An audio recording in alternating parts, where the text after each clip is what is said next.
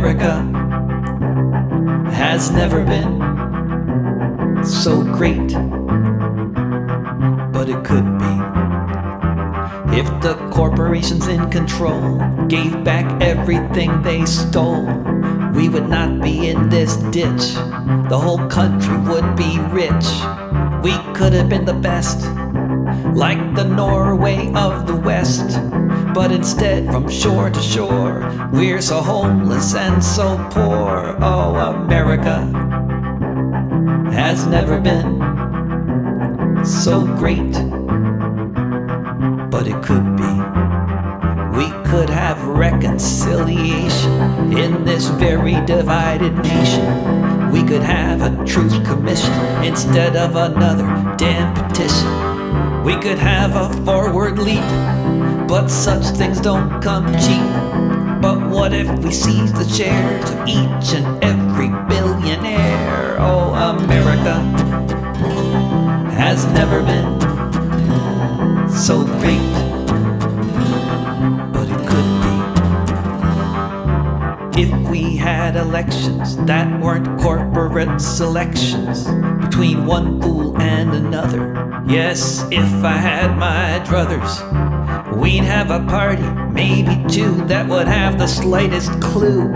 This would seem to be essential in a place with such potential. Oh, America has never been so great, but it could be. If our treaties were obeyed, if kids weren't hungry and afraid, if class and race and gender meant more than legal tender, if it weren't all run by money, it'd be a land of milk and honey. If we'd more often make the call to build a bridge and not a wall, oh, America has never been so great, but it could be. America has never been so great, but it could be.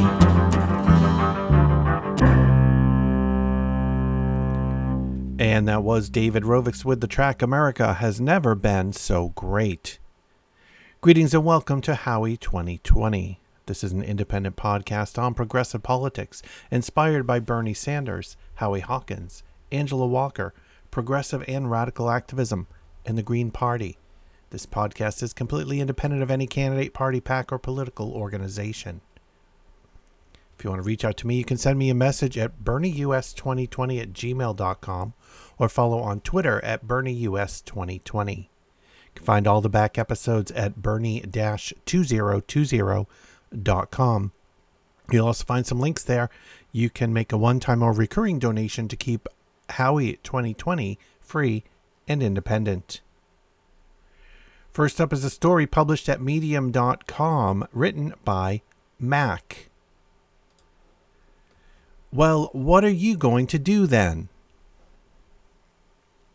On Tuesday, August 11, 2020, Democratic presidential nominee Joe Biden announced his VP pick, Kamala Harris, to a flurry of mixed reactions online. As with all events that make up the political theater typically observed in our country, there were corners of praise and corners of dissent. On one hand, Harris's nomination symbolizes a potential historic first for a lot of black and South Asian people in this country. It's an opportunity to be represented in the second highest office in the world. But for many like myself, the optics are totally overshadowed by the bleak reality of electing the white supremacist grandfather of mass incarceration, and a woman who has unironically self identified herself as California's, quote, top cop. Under a true democracy, people should be allowed to ask questions. Under a true democracy, people should be allowed space for criticism and dissent. But in the illusion of a democracy that we find ourselves under in the United States, where elections cost millions of dollars to participate in, where all parties besides two are rendered virtually invisible, and where the two visible parties pull strings behind the scenes to usher forward uninspiring candidates. Dissent is oddly viewed as life threatening. We are taught that democracy should be free, but every four years the American people are held at gunpoint and forced to make a decision. Every election becomes, quote, the most important election of our lifetime. When those among us who choose to dissent speak up, we are often met with the same retorts. One that we can constantly depend on is, quote, So what do you want me to do then? I first want to recognize that a lot of times this question is asked from a genuine place. When you are held politically hostage the way we continue to be in this country, we find ourselves destitute and miseducated. People's concerns about the future are real but more often than not, so what do you want me to do then? is a question asked in bad faith, particularly to leftists, people who identify as communists, socialists, anarchists, or any other faction of the true left, who, after lifetimes of study and lived experience, have decided to opt out of the dog and pony show that is American electoral politics. It's a question asked to invoke shame, to suggest that we are the true failure of this country, to remind us that if we just took this thing a little more seriously, maybe we'd all be in a better place. The question only serves to further isolate the people. I do not like being asked this question because I know that most people who ask it do not actually want an answer, and most certainly will not like mine. Because the truth is, I don't want you to do anything. I literally just want you to stop. The big issue with being socialized in a patriarchal society, which is to say, a society governed by and constructed in the benefit of men, is that solutions are constantly valued over concrete analysis. We are constantly leaping for solutions to problems that we do not fully understand and that is why we continue to find ourselves repeating the same mistakes and asking the same questions over and over again. When asking this question, understand that you need new tools. You need a new framework from which to understand the world around you. Dialectical and historical materialism allows us to step back from the noise the mindlessness of corporate cable news and the nonstop hysteria of social media, and actually evaluate the material conditions around us. They remind us that almost everything in life can be explained when you look at real world conditions and apply the context of history. It asks us to sit with history and evaluate the contradictions that come up in our society. A person constantly asking, So what do you want me to do then? is very far removed from this crucial process of interrogation. I need you to unplug from the theater and join me in struggle and in material evaluation. I need you to take a break from condescension as I invite you into the thought exercise of a lifetime. So, what do you, what do we do then? To tell you the truth, it would actually be great if you commit to coming back into the streets with us. I want you to abandon individualism for collectivism. I want you to stop ignoring houseless people in your own community. I want you to give them money and food and clothing every chance you get. I want you to band together with your friends and figure out ways to get them off the streets permanently. And I want you to study the history of houselessness in your city. I want you to make the safety and security of poor people more important than your own individual career and professional goals. Why are so many people without homes where you live, while so many homes sit empty? What are your lo- local politicians doing to address it, and what is taking them so long? I want you to get so angry about that that you do something. So, what do we do then? To be really honest with you, there are likely hundreds or thousands of people where you live who have been laid off. I think it would be great if you got organized in your city and learned how to do an eviction blockade. Because millions of people are about to get evicted. Bonus point it would be really awesome if you have a home that someone who's getting evicted could live in while they work to sort out their life.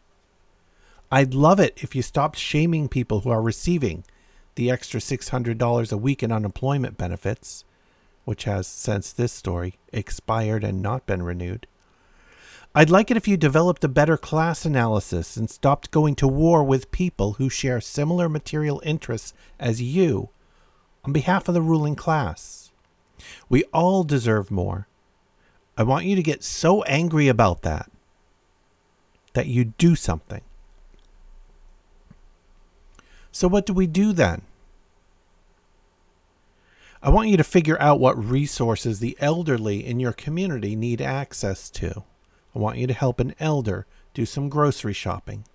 Is an elder struggling to afford prescriptions? As it stands, no one running for office is interested in even discussing universal health care. Perhaps you can help pay for their meds. Maybe do some crowdfunding. What about the single parent households where you live? I want you to be a resource to those who are about to struggle with starting virtual learning in the fall. Can you talk to them and find out what they need? Can you and a group of your friends mobilize around that? I want y'all to get so angry about what's about to happen that you do something. So, what do we do then? Well, right now we're living through a moment where more people than ever are ready to explore getting rid of one of the deadliest forces in our country the police. At this moment, Harris wants to, quote, reimagine them, an exercise we've done before that has proven not to work, and Biden wants more of them. It's likely that with the current presence of police, your community already isn't safe. If you're a cishet man, I want you to talk to other cishet men about the ways in which women in your community are not safe and how you contribute to that. I want you to build community with trans folks in ways they don't have to initiate. I want you to study how to organize a system of protection for people who are harmed in your community, and a system of accountability and restoration for those who do harm. I want to see genuine efforts for community divestment from violence and punishment. I want to see more people talking about things like communal rest and how we handle interpersonal conflict. I think it would be great if we all took some time to think about how we model ideas like abolition in our everyday lives. I want us to get so mad about this shit that we do something about it. So, what do we do then? I want you to develop a better analysis of the country you live in and begin to engage it in a more ethical way. I want you to really process what it means to live at the heart of U.S. empire. I want you to not be okay with disposing of the lives of black and brown people in the global south and Middle East for the reward of representation. I want you to interrogate why you even want to be represented as the face of death machine that is the United States. I want you to stop invoking the aesthetic of Black Panthers and other black radicals until you understand the politic that set them on fire. I want you to be pissed off about the fact that you've never participated in a truly democratic election in your entire life. I want you to get angry about the Electoral College. I want you to stop asking me, so what are you going to do then? And maybe ask yourself what you are going to do in the event that November 2020 ends up being just like November 2016, a scenario where your favorite war criminal wins the popular vote, but still loses the election. What a proper analysis of our situation tells us is that we did not get here by some slip of a lever. Nothing about our current situation is by mistake. The path that we continue to go down is totally predictable. In fact, people have been theorizing our current reality for decades. What a proper analysis tells us is that if we don't completely halt and bring this empire to its knees, it is going to swallow the rest of the world while it simultaneously cannibalizes itself. What it tells us is that until we wake up and stop feeding the machine, nothing is going to change. The only material way to stop this is to start building a new world from the ground up, starting with ourselves and then in our communities. Our obsession with electorism is a masochistic love affair with the machine that's set to kill us. And no matter how much people claim we can do both, history shows us that until we prioritize organizing ourselves, we will continue to rely on presidential elections to address the societal problems that it has proven to be unequipped to fix.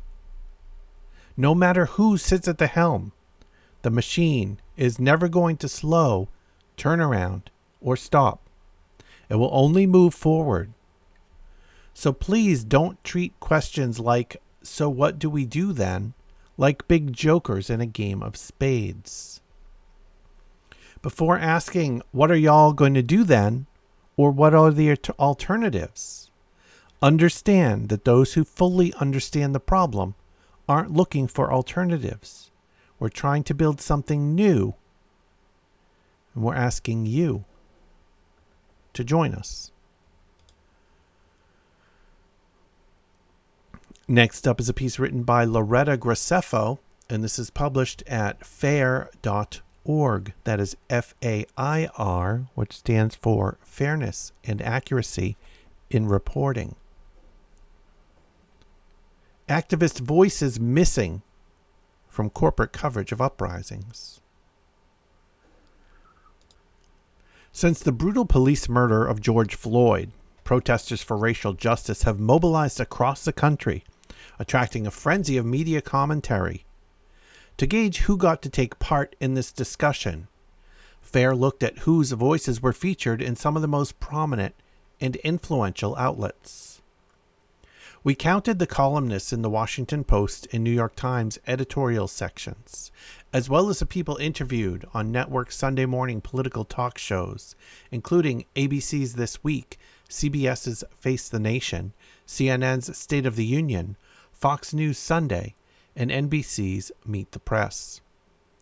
We found that establishment media overwhelmingly turned to columnists, pundits, and government officials for interpretation of the uprisings, rather than to the activists facing tear gas on the front lines.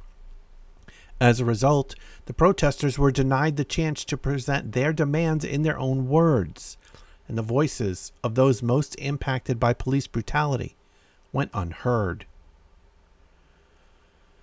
Nowhere is media's unwillingness to provide protesters with a platform more evident than in the opinion columns of the New York Times and the Washington Post, which were dominated by vague calls for justice and reform from neoliberal elites.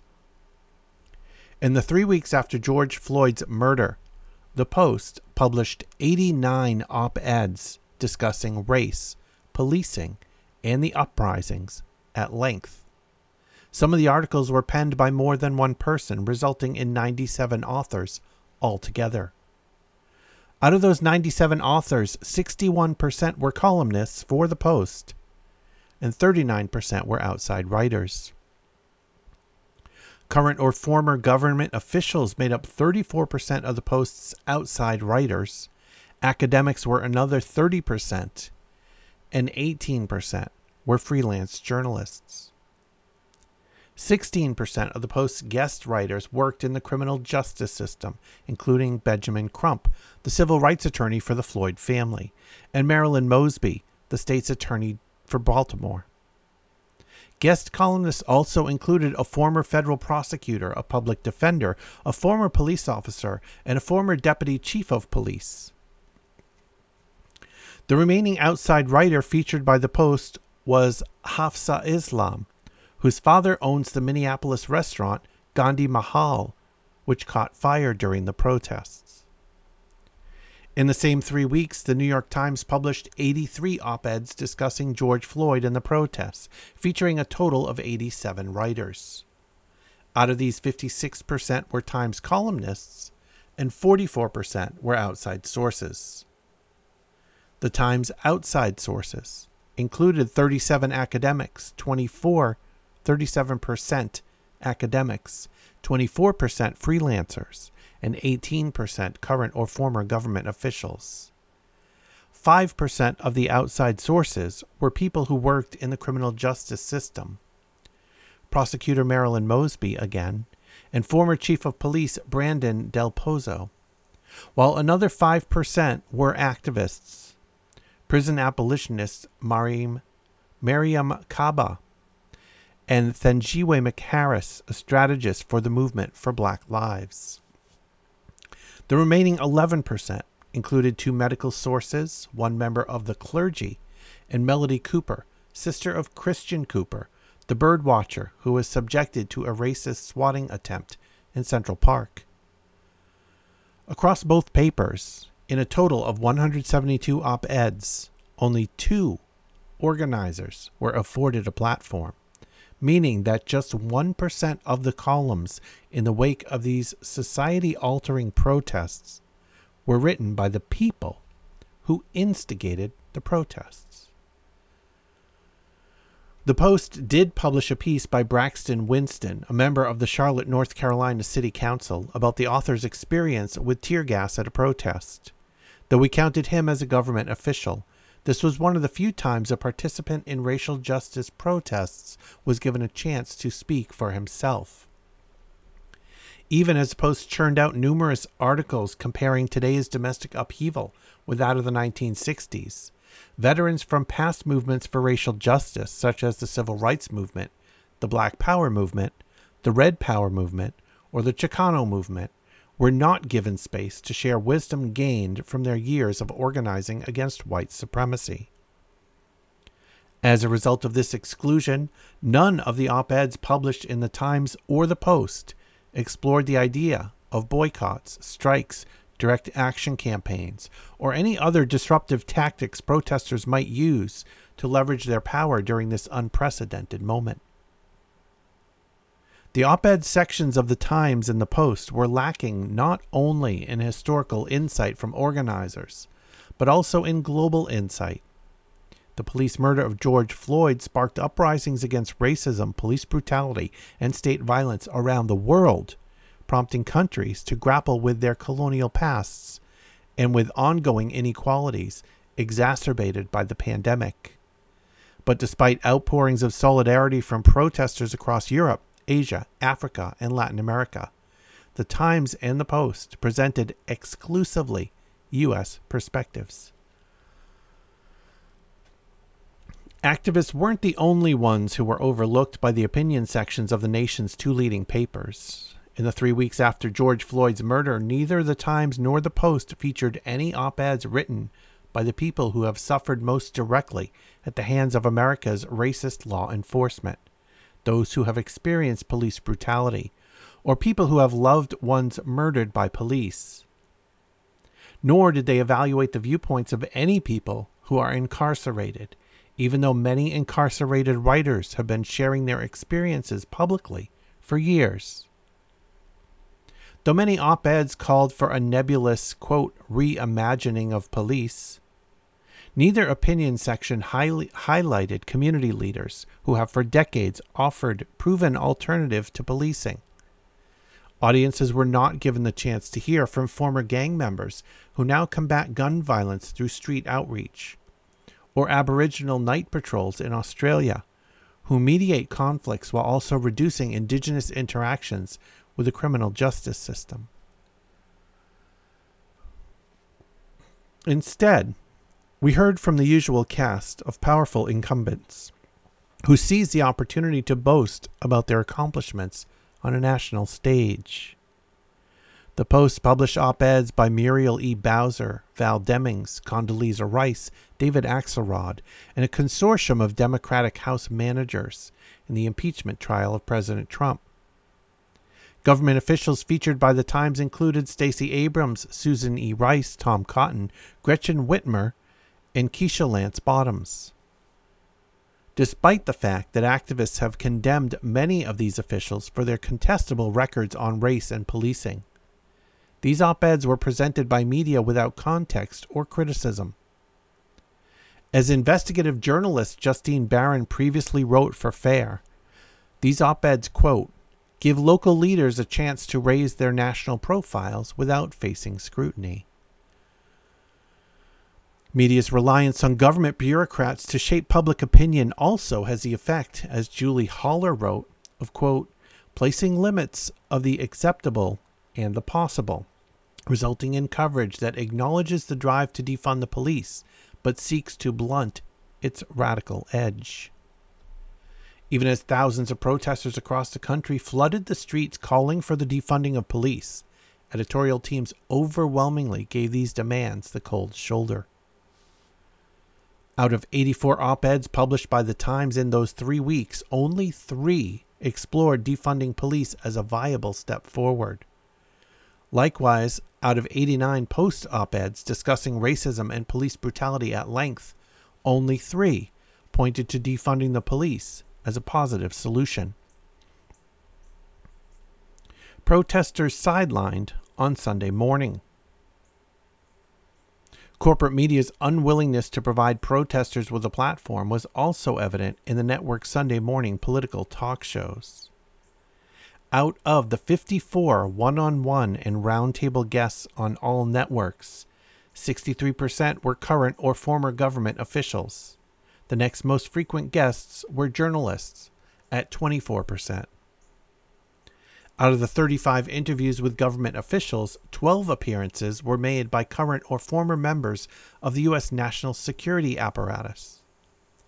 Three of these guests, acting DHS Secretary Chad Wolf, U.S. National Security Advisor Robert O'Brien and Attorney General William Barr denied the irrefutable fact that there is systemic racism in law enforcement. On all three of these occasions, these false claims went virtually unchallenged by journalists who posed the question as though it were a matter of opinion. One former government official interviewed on Fox News Sunday was Andy Skoogman, the current executive director of the at the Minnesota Chiefs of Police Association. On Skoogman's LinkedIn page, he describes himself as a quote strategic communication specialist who helps organizations simplify their complicated issues and manage a crisis. In other words, he works in PR as a paid spokesperson for police. Only 12% of the guests were not journalists or affiliated with the government. Academics were featured twice across all networks, making up 4% of the interviews. This included an interview with Dr. Cornel West on Fox News Sunday and an interview with Lonnie Bunch III, founding director of the National Museum of African American History and Culture, on NBC's Meet the Press. People representing public interest groups made up 4% of the coverage, including Maria Teresa Kumar, president of Voto Latino, who appeared on NBC's Meet the Press, and Patrick Gaspard, president of Open Society Foundations, interviewed on ABC's This Week. The remaining two guests were Floyd family attorney Benjamin Crump, who appeared on CBS's Face the Nation, and Alicia Garza, the co founder of Black Lives Matter, who appeared on NBC's Meet the Press. Across all networks, Garza was the only person affiliated with Black Lives Matter who was given time to speak. The problem lies not only in which guests are afforded a platform, but also in the framing of the coverage and the questions that were asked. Throughout all the coverage, there was a heavy focus on whether the protests were violent or nonviolent, rather than on the demands of the protesters. Protests that targeted property were rarely referred to in neutral terms, a subtle way of limiting the range of acceptable opinion. An instance of this occurred on ABC's This Week when journalist Martha Raddatz referred to, quote, inexcusable criminal looting, as if it should go without saying that such behavior must be condemned and punished. Though many organizers and academics have argued that looting is a justifiable form of protest and an empire built on the looting of black and indigenous people, this perspective was left out of the conversation. Most networks also denounced the Trump administration's violent suppression of protesters, but the government officials responsible for deploying tear gas, tanks, and secret police were given ample airtime on network news to defend their use of these methods while protesters who supported destroying property were not. Though a significant amount of the media's coverage fixated on the possibility of, quote, outside agitators, Antifa, and the, quote, radical left hijacking the uprisings, these shows made no effort to investigate these claims by actually interviewing the people protesting on the streets about what brought them there. Instead, protesters' voices were reduced to 10 second sound bites, mostly chants, in the news packages at the introduction of each broadcast.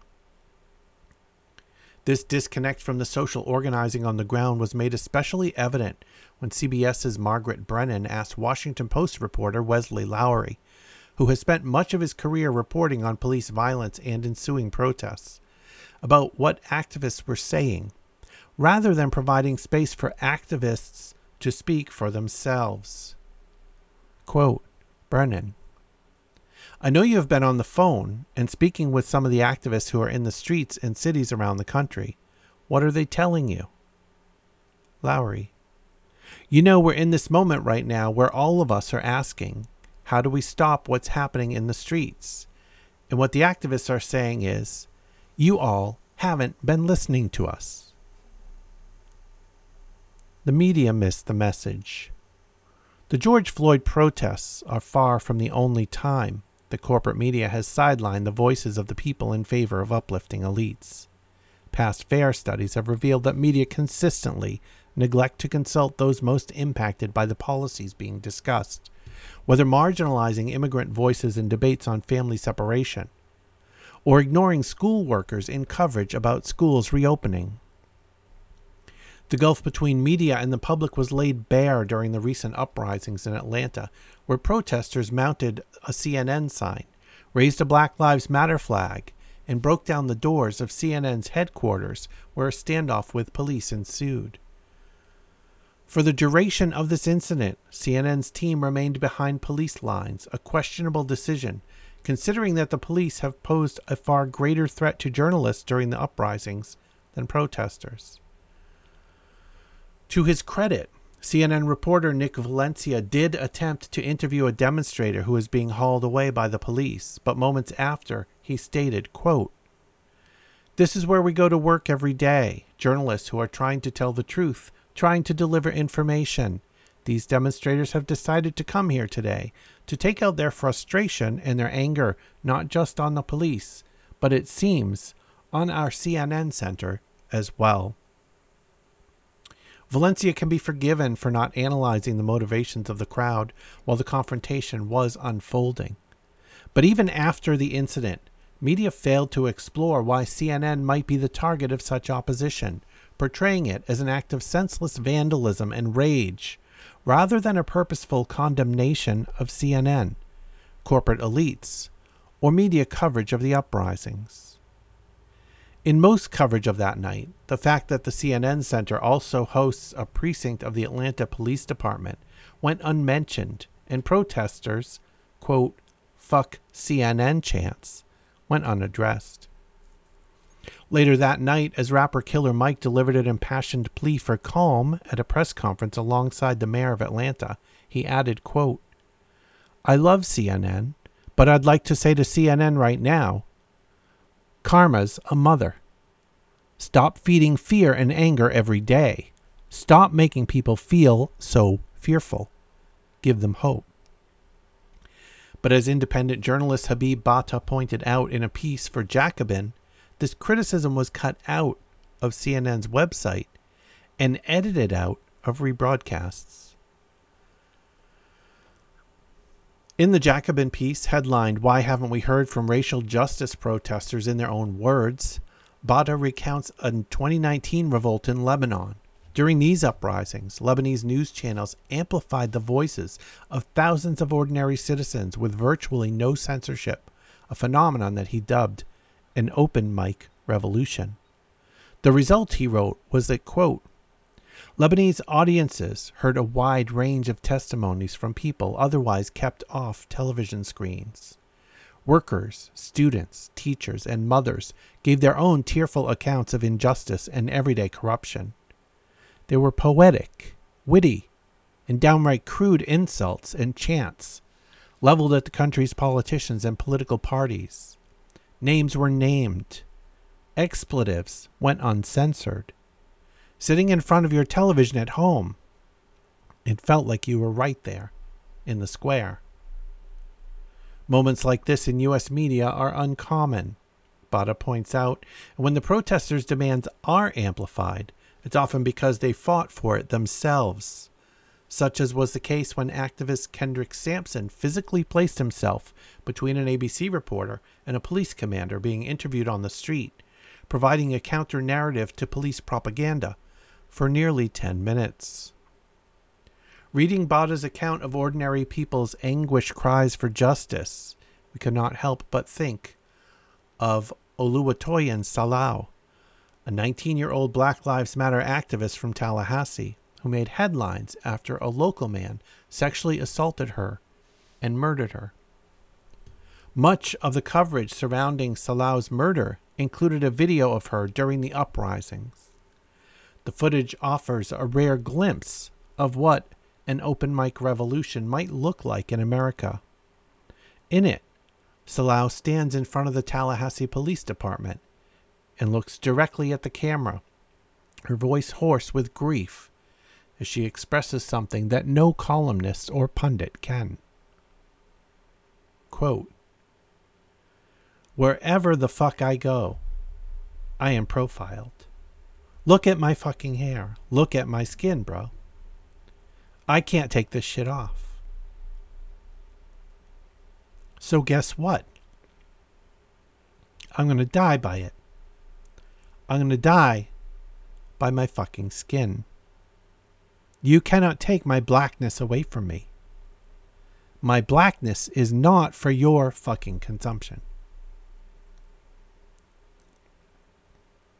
Salau's testimony is raw and striking, but it's safe to say that if not for her murder, the footage would not have been aired at all. Most of the time, media do not afford Black Lives Matter protesters the opportunity to express their pain and their vision for two whole minutes without commentary or interruption.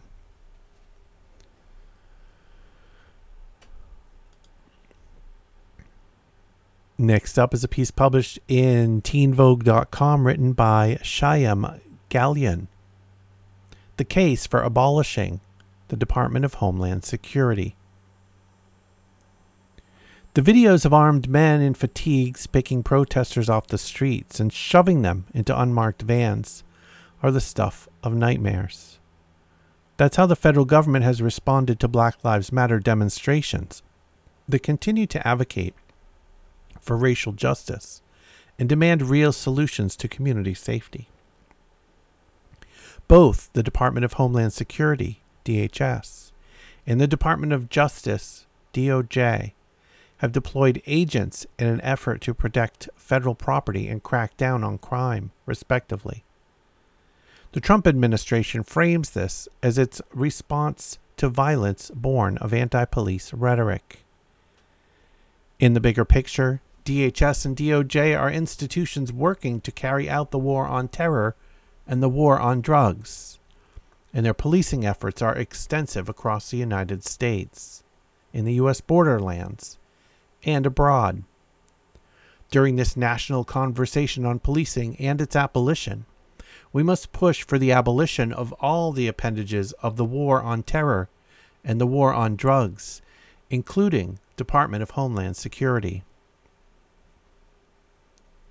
The war on drugs began with President Nixon in the early 1970s. One of his former aides later claimed it was launched in response to the Black Power and pacifist movements. It criminalized black and brown people and was used to justify mass incarceration. This war was later taken beyond U.S. borders and became part of a decades long story of U.S. intervention in the political affairs of various Latin American countries. This international crackdown on drugs was still underway when George W. Bush's administration launched the War on Terror in the aftermath of 9 11. This new front served as a pretext to invade and occupy Iraq and Afghanistan and expand the security state. Outwardly, the war on terror has cast Muslims as a primary terror threat. But in reality, it identifies anyone who opposes the U.S. government's interests as a terror threat. For example, Black Lives Matters activists have been investigated by the FBI as, quote, black identity extremists, while Trump has labeled anti fascist protesters terrorists. Together, the war on terror and the war on drugs have given the government a blank check to maintain and expand a militarized U.S. presence not just around the world, but also along U.S. borders and within U.S. communities that are seen as threatening to the status quo. They are a central framework used to justify surveillance, intimidation, and the erosion of civil liberties. Department of Homeland Security was first established after 9 11 and quickly grew to be an expansive and sophisticated security apparatus. Reports of tactical DHS agents in Portland, Oregon, clashing with Black Lives Matter protesters caused a national outcry. Some theorized the U.S. government was using Portland as a testing ground for how it would respond to BLM protests across the country. Others were perturbed by the theatrics of it all, with the New York Times calling to, quote, leave the soldiering to soldiers. The reality is the federal agent response in Portland is an extension of the kind of tactics they use at the border.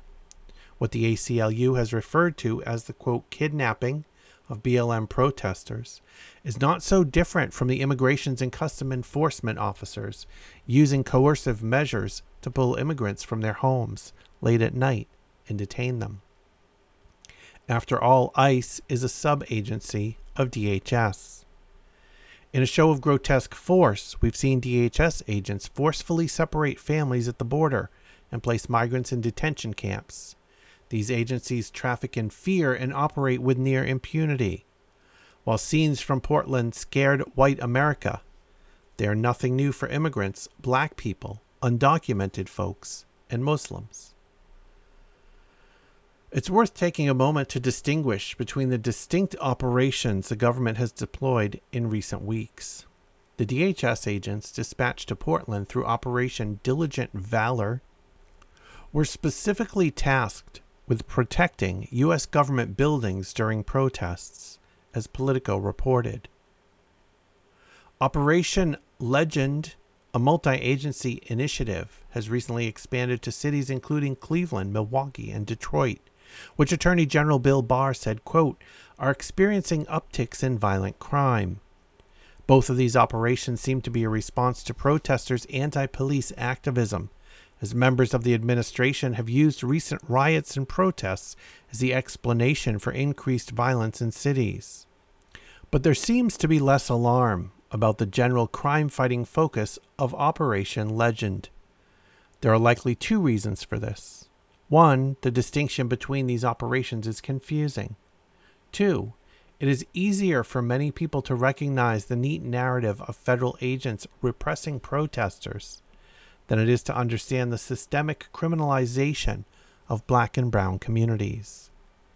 It is systemic criminalization that the Black Lives Matter movement is asking us to oppose, with calls to abolish the police and invest in life affirming resources by taking to the streets and confronting local and federal forces. The Black Lives Matter uprising is making it painfully clear how policing on U.S. streets, at the U.S. border, and abroad is interconnected. In a time when people are calling for the abolition of police and prisons, it is no surprise that the federal agencies and leaders would use this moment to build up its tough on crime rhetoric.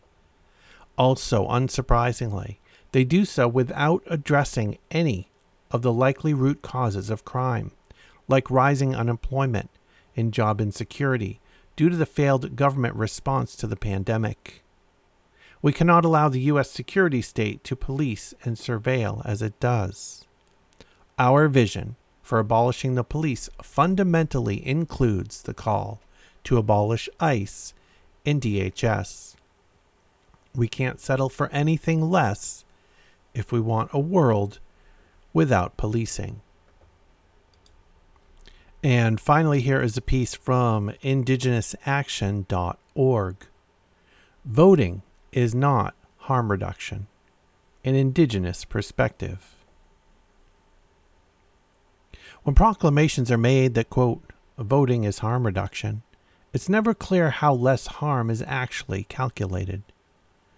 Do we compare how many millions of undocumented indigenous peoples have been deported? Do we add up what political party conducted more drone strikes? Or who had the highest military budget? Do we factor in pipelines, mines, dams, sacred sites desecration? Do we balance incarceration rates? Do we compare sexual violence statistics? Is it in the massive budgets of politicians who spend hundreds of millions of dollars competing for votes? Though there are some political distinctions between the two prominent parties in the so called United States, they all pledge their allegiance to the same flag. Red or blue, they're both still stripes on a rag waving over stolen lands that comprise a country built by stolen lives. We don't dismiss the reality that on the scale of U.S. settler colonial violence, even the slightest degree of harm can mean life or death for those most vulnerable. What we assert here is that the entire notion of voting as harm reduction obscures and perpetuates settler colonial violence.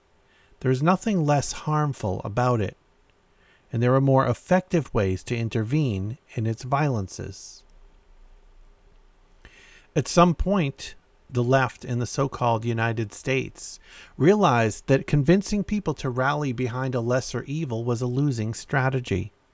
The term harm reduction was appropriated to reframe efforts to justify their participation and coerce others to engage in the theater of what is called democracy in the U.S.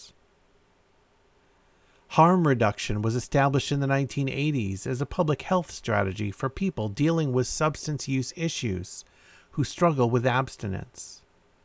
According to the Harm Reduction Coalition, the principles of harm reduction establish that the identified behavior is part of life, so they choose not to ignore or condemn, but to minimize the harmful effects and work towards breaking social stigmas towards safer use.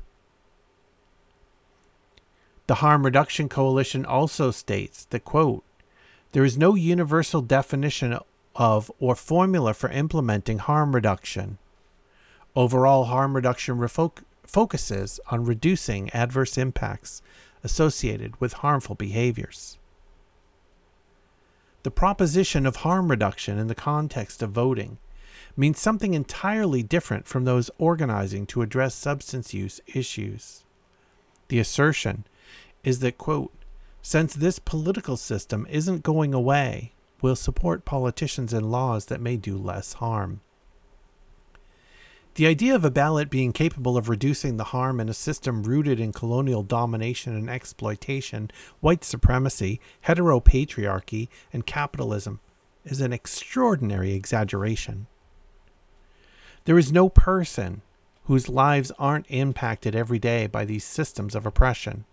But instead of a coded reformism and coercive get out the vote campaigns towards a quote, safer form of settler colonialism? We're asking what is the real and tragic harm and danger associated with perpetuating colonial power, and what can be done to end it? Voting as practiced under U.S. quote, democracy is a process with which people, excluding youth under the age of 18, convicted felons, those in the state deems mentally incompetent, and undocumented folks, including permanent legal residents, are coerced to choose narrowly prescribed rules and rulers. The anarchist collective CrimethInc. observes, quote, Voting consolidates the power of a whole society in the hands of a few politicians. When this process is conducted under colonial authority, there is no option but political death for indigenous peoples. In other words, voting can never be a survival strategy under colonial rule. It is a strategy of defeat and victimhood that protracts the suffering and historical harm induced by ongoing settler colonialism. And while the harm reduction sentiment may be sincere, even hard won marginal reforms gained through popular support can be just as easily reversed by the stroke of a politician's pen. If voting is a democratic participation in our own oppression, voting as harm reduction is a politics that keeps us at the mercy of our oppressors. While so many on the left, including some indigenous radicals, are concerned with consolidation of power into fascist hands, they fail to recognize how colonial power is already consolidated. There is nothing intersectional about participating in and maintaining a genocidal political system. There's no meaningful solidarity to be found in a politics that urges us to meet our oppressors where they're at. Voting as harm reduction imposes a false solidarity upon those identified to be most vulnerable to harmful political policies and actions. In practice, it plays out as paternalistic identity politicking as liberals work to identify the least dangerous candidates and rally to support their campaigns. The logic of voting as harm reduction asserts that whoever is facing the most harm will gain the most protection by the least dangerous denominator in a violently authoritarian system. This settler colonial naivete places more people, non human beings, and land at risk than otherwise. Most typically, the same liberal activists that claim voting is harm reduction are found denouncing and attempting to suppress militant direct actions and sabotage as acts that, quote, only harm our movement. Voting as harm reduction is the pacifying language of those who police movements. Voting as harm reduction is the government issued blanket of the Democratic Party. We're either going to sleep or die in it. To organize from a position that voting is an act of damage limitation blurs lines of the harm that settler resource and resource colonialism imposes. Under colonial occupation, all power operates through violence. There is absolutely nothing less harmful about participating in and perpetuating the political power of occupying forces. Voting won't undo settler colonialism, white supremacy, heteropatriarchy, or capitalism. Voting is not a strategy for decolonization. The entire process that arrived at the quote native vote was an imposition of U.S. political identity on indigenous peoples fueled by white supremacy and facilitated by capitalism. The native vote, a strategy of colonial domination. Prior to settler colonial invasion, indigenous peoples maintained diverse, complex cultural organizations that were fairly unrecognizable to European invaders. From its inception, the U.S. recognized that indigenous peoples comprised distinct sovereign nations. The projection of nation status was committed on the terms of the colonizers who needed political entities to treaty with primarily for war and economic purposes. As a result, social organizations of indigenous peoples faced extreme political manipulation, as matriarchal and two spirit roles were either completely disregarded or outright attacked. The imperative of the U.S. settler colonial project has always been to undermine and destroy indigenous sovereignty. This is the insidious unnature of colonialism. In 1493, the papal bull Inter Caetera was issued by Pope Alexander VI. The document established the doctrine of discovery and was central to Spain's Christianizing strategy to ensure exclusive right to enslaved indigenous peoples and lands invaded by Columbus the year prior. This decree also made clear the Pope's threat to forcibly assimilate indigenous peoples to Catholicism in order to strengthen the quote, Christian empire. This doctrine led to successive generational patterns of genocidal and ecocidal wars waged by European settler colonizers against indigenous lives, lands, spirit, and the living world of all our relations. In 1823, the doctrine of discovery was written into U.S. law as a way to deny land rights to indigenous peoples in the Supreme Court case Johnson v. McIntosh. In a unanimous decision, Chief Justice John Marshall wrote that Christian European nations had assumed complete control over the lands of America during the quote, Age of Discovery. And in declaring independence from the Crown of England in 1776, he noted that the U.S. had, in effect and thus by law, inherited authority, authority over these lands from Great Britain, quote, notwithstanding the occupancy of the natives who were heathens. According to the ruling, indigenous peoples did not have any rights as independent nations, but only as tenants or residents of the U.S. on their own lands. To this day, the doctrine of discovery has not been repudiated, and Johnson v. McIntosh has not been overruled. The genealogy of the native vote is tied to boarding schools, Christian indoctrination, allotment programs, and global wars that established U.S. imperialism.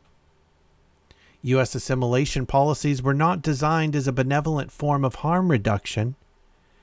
They were an extension of a military strategy that couldn't fulfill its genocidal programs. Citizenship was forced onto indigenous peoples as part of a colonial strategy to, quote, kill the Indian and save the man. There was a time when indigenous peoples wanted nothing to do with U.S. citizenship and voting. Katherine Osburn, an ethnohistorian at Arizona State University, states, quote, Indigenous polities hold a government to government relationship with the United States.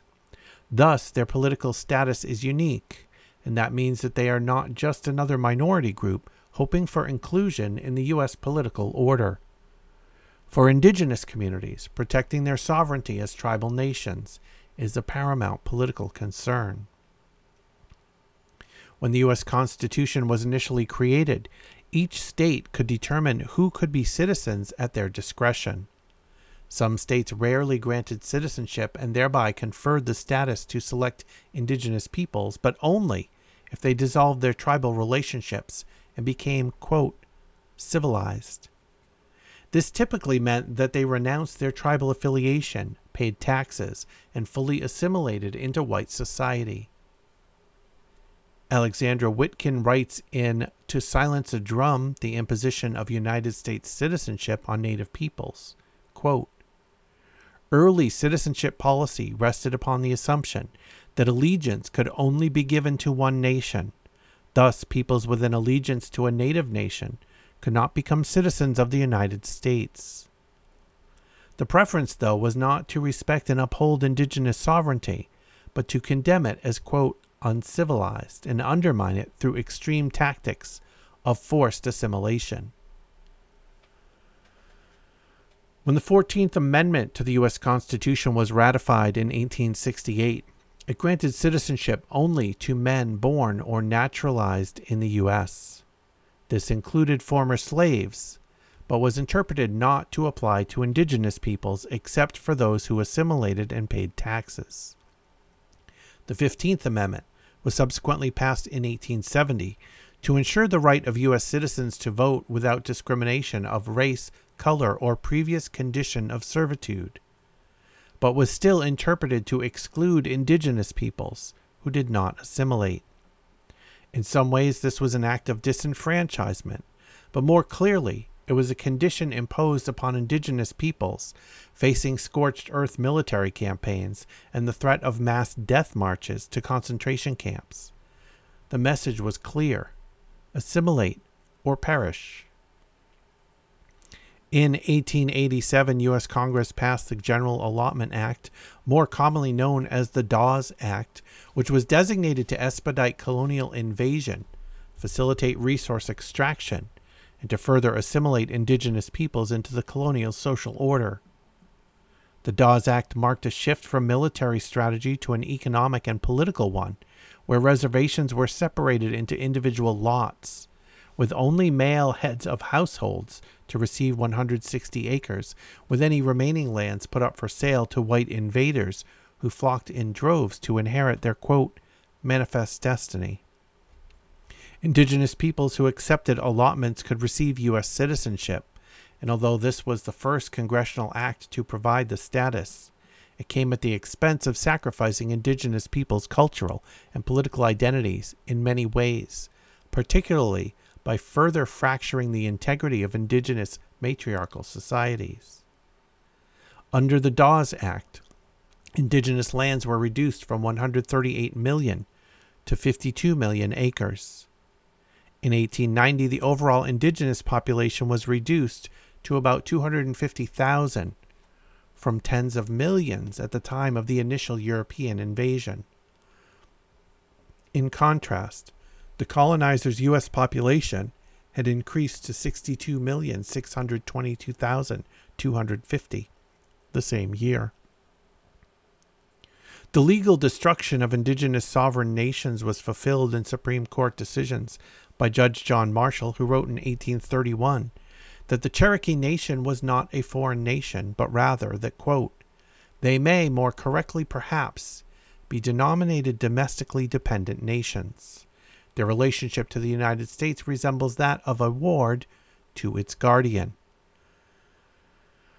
The U.S.'s genocidal military campaigns, known collectively as the Indian Wars, supposedly came to an end in 1924. That same year, U.S. Congress passed the Indian Citizen- Citizenship Act, ICA, which granted citizenship to indigenous peoples, but still allowed for states to determine if they could vote. As a result, some states barred indigenous peoples from voting until 1957. Until passage of the ICA, which was a regulatory action approved with no hearings, indigenous peoples were considered domestic subjects of the U.S. government.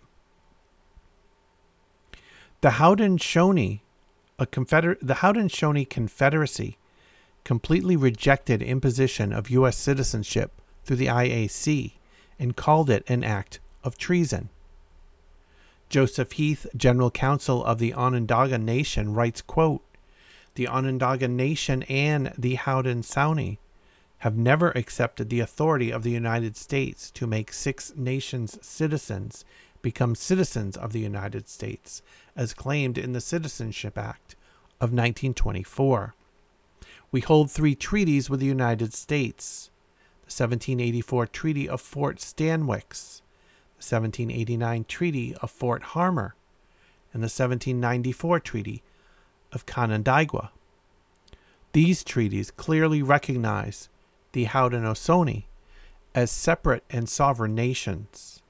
Accepting United States citizenship would be treason to their own nations, a violation of the treaties, and a violation of international law. They rejected the ICA and resisted its implementation immediately after its adoption because they had the historical and cultural understanding that it was merely the latest federal policy aimed at taking their lands and at forced assimilation. Heath further adds, quote, For over four centuries, The Haudenosaunee have maintained their sovereignty against the onslaught of colonialism and assimilation, and they have continued with their duties as stewards of the natural world. They have resisted removal and allotment. They have preserved their language and culture. They have not accepted the dictates of Christian churches, and they have rejected forced citizenship. It is important to note, and paradoxical, that the colonizing architects of the U.S. Constitution were influenced heavily by the Haudenosaunee Confederacy. Zane Jane Gordon of the Wyandot Nation critiqued the ICA at the time it was passed. Quote, no government organized can incorporate into its citizenship anybody or bodies without the former formal consent. The Indians are organized in the form of nations, and it has treaties with the other nations as such. Congress cannot embrace them into citizenship of the Union by a simple act. In challenging American boundaries, indigenous people, and the quote, gift of U.S. citizenship, Kevin Bruyneel writes that Tuscarora chief Clinton Rickard, who strongly opposed the passage of the ICA, quote, was also encouraged by the fact that there was no great rush among my people to go out and vote in white man's elections. Rickard stated, By our ancient treaties, we expected the protection of the government. The white man had obtained most of our land, and we felt he was obliged to provide something in return, which was protection of the land we had left. But we did not want to be absorbed and assimilated into his society. United States citizenship was just another way of absorbing us and destroying our customs and our government. We feared citizenship would also put our treaty status in jeopardy and bring taxes upon our land. How can a citizen have a treaty with his own government? This was a violation of our sovereignty. Our citizenship was in our own nations. Haudenosaunee also voiced opposition to imposition of U.S. citizenship policies due to separation of their nation by the Canadian border. These impacts are still faced by Indigenous peoples whose lands are bisected by both the Canadian and Mexican borders. The imposition of citizenship has politically segregated their people along colonial lines. Perhaps one of the clearest illustrations of assimilationist strategies regarding citizenship and voting comes from Henry S. Pancoast, one of the founders of the Christian white supremacist group, the Indian Rights Association. Pancoast stated, quote, Nothing besides United States citizenship will so tend to assimilate the Indian and break up his narrow tribal allegiance as making him feel that he has a distinct right and voice in the white man's nation. The IRA's initi- initial stated objective was to, quote, bring about the complete civilization of the Indians and their admission to citizenship.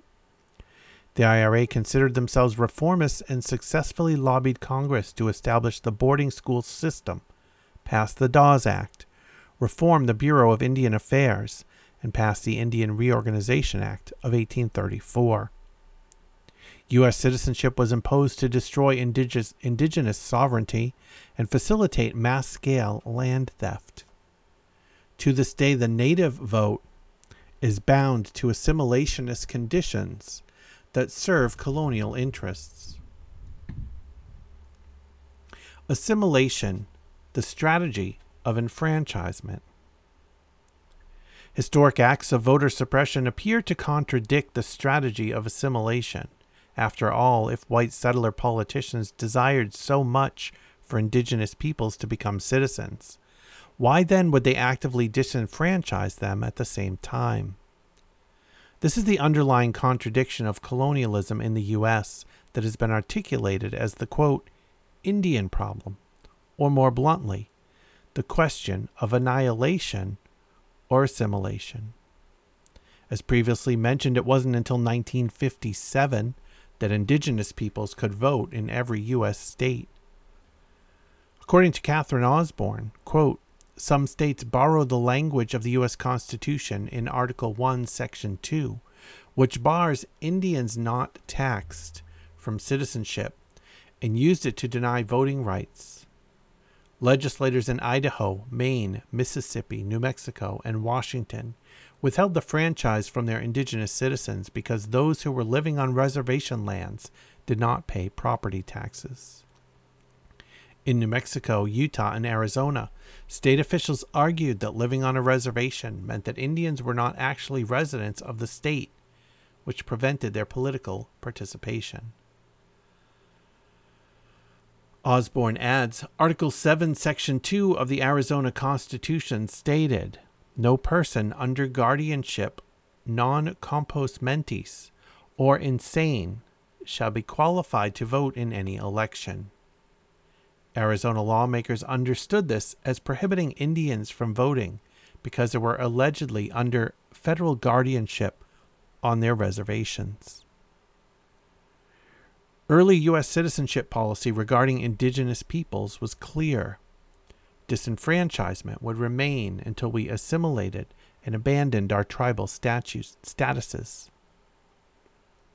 Disenfranchisement was and is a strategy that sets conditions for assimilation. Suppression of political participation has historically been the way the system regulates and maintains itself. White supremacists that controlled the politics of areas where large indigenous populations feared that they would become minority subjects in their own democratic system. They often subverted enfranchisement in violent ways, but this was never really a threat due to how embedded white supremacy has been in the totality of the U.S. settler colonial project. It's not that settler society has capitulated to indigenous interests, it's that indigenous peoples, whether through force or attrition, have been subsumed into the U.S. polity. Perhaps no place is this more clear than through the establishment of tribal councils. For example, in 1923, the Navajo Tribal Council was created in order to legitimize resource extraction by the U.S. government According to a report filed by the U.S. Commission on Civil Rights, the Tribal Council was, quote, created in part so that oil companies would have some legitimate representatives of the Navajos through whom they could lease reservation lands on which oil had been discovered. The Navajo Nation Oil and Gas Company's website states, quote, in 1923, a Navajo tribal government was established primarily for the Bureau of Indian Affairs to approve lease agreements with American oil companies who were eager to begin oil operations on Navajo lands. In order to fulfill and maintain colonial domination and exploitation, colonizers shape and control the political identity of indigenous peoples. Capitalists facilitated and preyed on the dissolution of indigenous autonomy the cost of citizenship has always been our sovereignty. The conditions of citizenship have always been in service to white supremacy. That indigenous peoples were granted the right to vote in 1924, yet our religious practices were outlawed until 1979, is one of many examples of the incongruency of indigenous political identity in the so called U.S. Suffrage movements in the U.S. have fought for equal participation in the political system, but have failed to indict and abolish the systems of oppression that underpin settler colonial society. After decades of organizing, white women celebrated suffrage in 1920, which was granted in part as a reward for their service in World War I. Heteropatriarchy was not dismantled and black folks were purposefully disregarded in their campaigning. Lucy Parsons, an Afro Indigenous anarchist, was among many who critiqued suffrage at the time. Parsons wrote in 1905 quote, Can you blame an anarchist who declares that man made laws are not sacred? The fact is, money and not votes is what rules the people and the capitalists no longer care to buy the voters, they simply buy the servants after they have been elected to serve. The idea that the poor man's vote amounts to anything is the veriest delusion. The ballot is only the paper veil that hides the tricks. Black folks suffered decades of white supremacist Jim Crow laws that enforced racial segregation and were designed to suppress their political power. These racist laws didn't end until the powerful mobilizations of the civil rights movement of the 1960s. The U.S. government handed down legislation in the 50s and 60s, including the 1965 Voting Rights Act, which was critiqued by the revolutionary black nationalists such as Malcolm X. Quote, the ballot or the bullet. If you're afraid to use an expression like that, you should get out of the country. You should get back in the cotton patch. You should get back in the alley. They get all the Negro vote, and after they get it, the Negro gets nothing in return. Radical movements have either faced extreme state violence and repression or have been systematically assimilated into the U.S. political milieu. The nonprofit industrial complex has operated as an unspoken ally of U.S. imperialism in efforts of suppression and pacification. Perhaps this is the U.S. political machinery's method of reducing harm or impact from effective social and environmental justice movements. If they can't kill or imprison the organizers, then fold them into the bureaucracy or turn their struggles into businesses. At the end of the day, not everyone can be white supremacists, but everyone can be capitalists.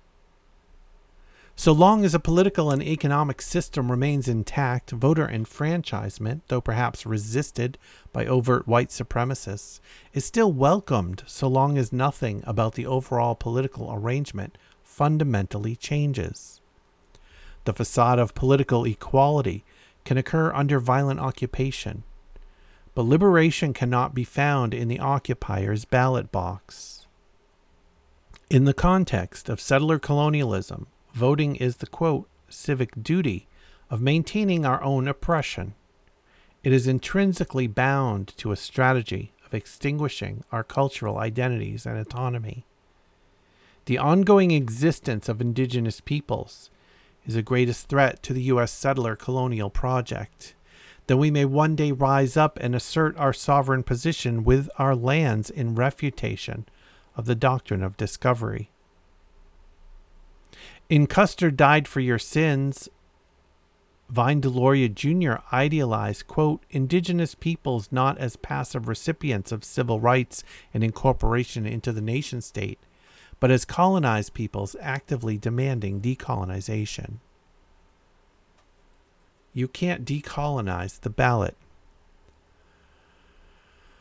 Since the idea of U.S. democracy is majority rule, Barring an extreme population surge, indigenous voters will always be at the mercy, quote, of good intentioned political allies.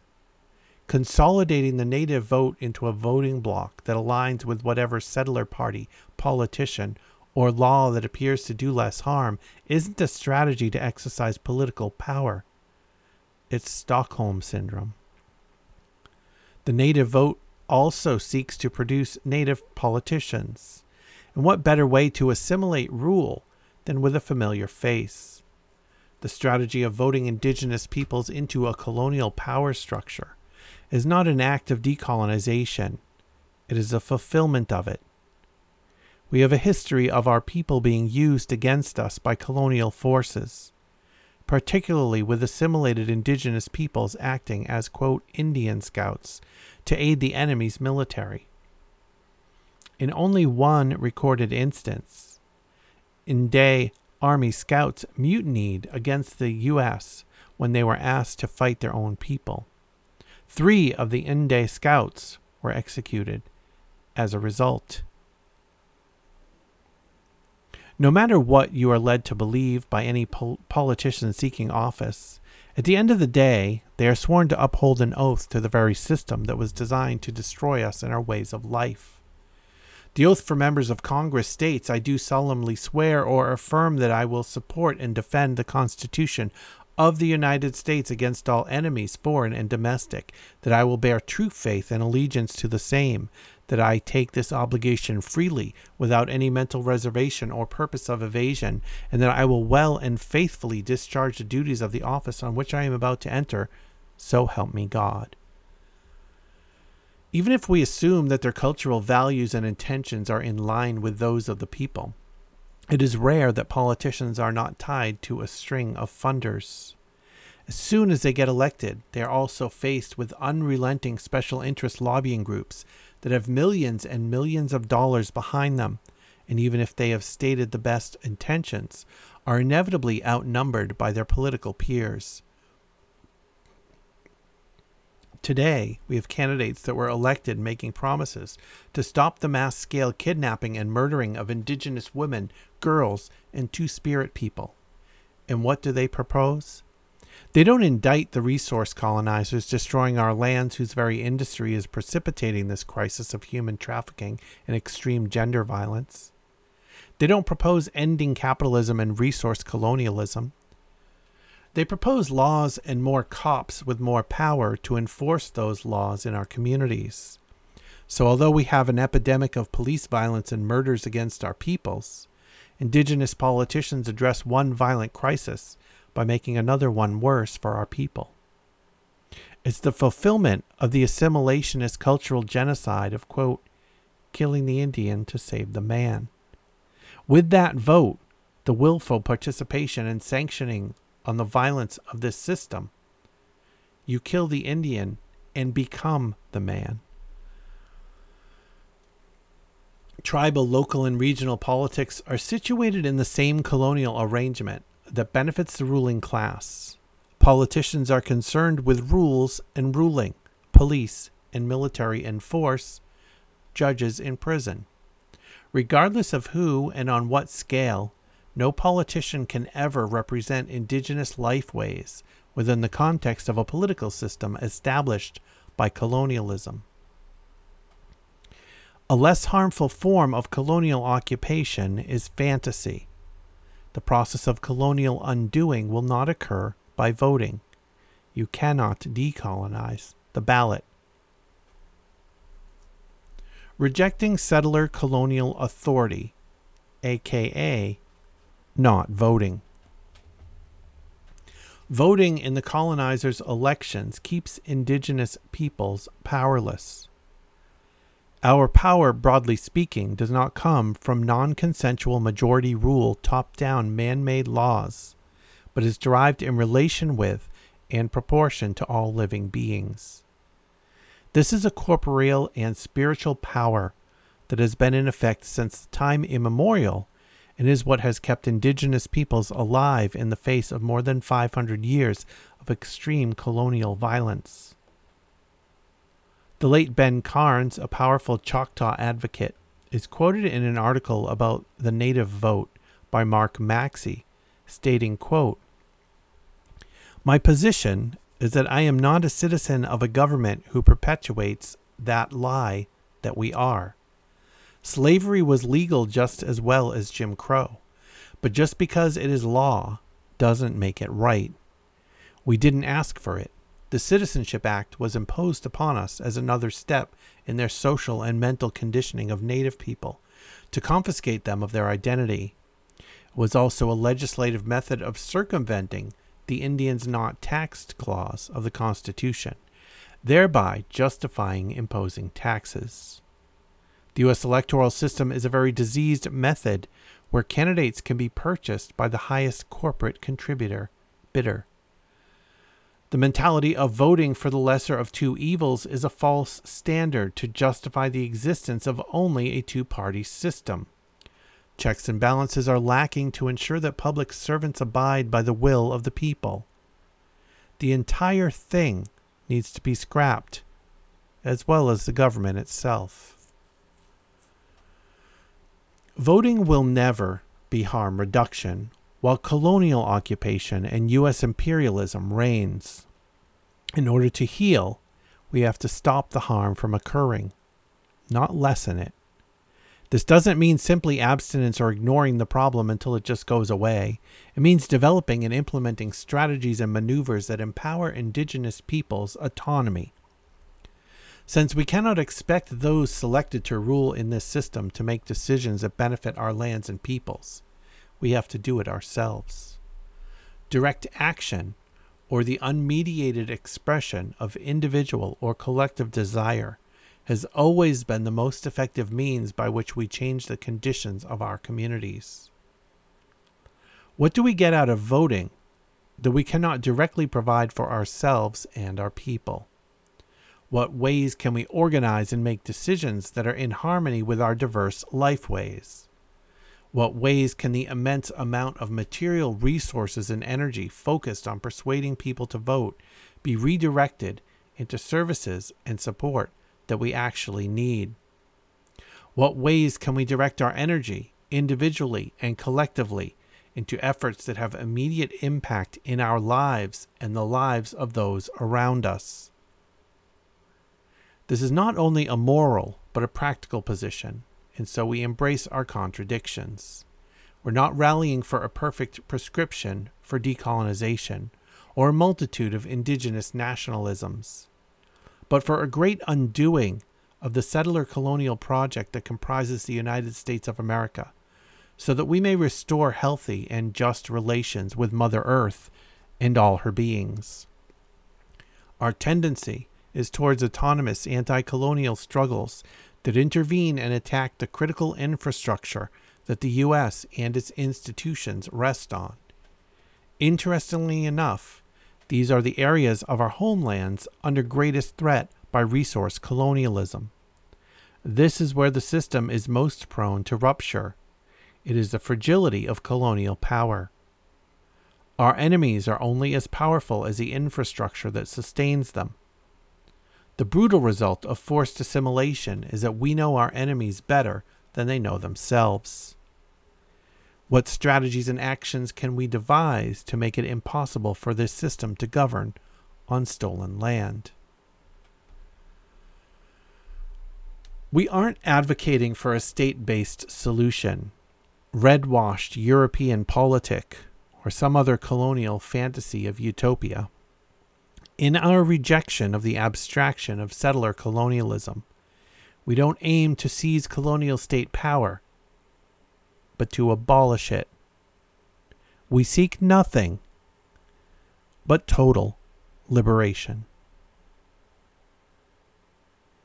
And that'll wrap up this episode of Howie 2020. Remember, you can check out all the back episodes at bernie-2020.com. You can follow on Twitter at BernieUS2020.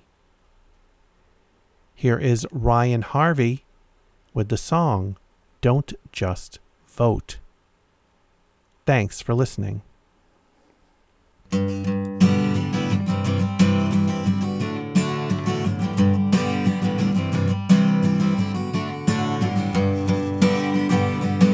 John Kerry ain't my candidate. Both him and Bush are irrelevant. It's not the man, it's the system of control. Your vote is just the blinder. The last few centuries are your reminder. It's never given anything back to you. They give us a few choices on which we waste our voices, but it doesn't matter which one gets picked. The only change that the vote will bring is the rich white man that's profiting. It's been the same since 1776.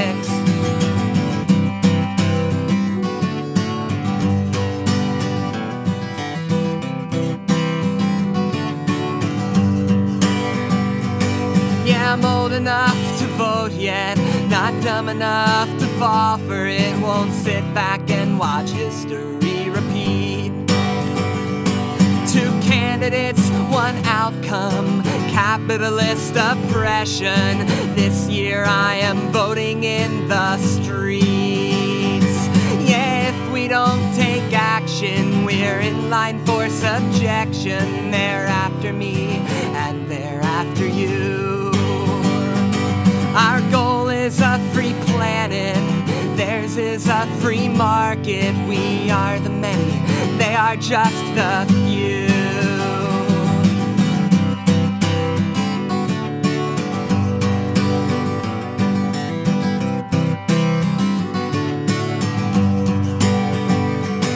So vote if you want to. Don't think their words will come true. They never have, and they never will.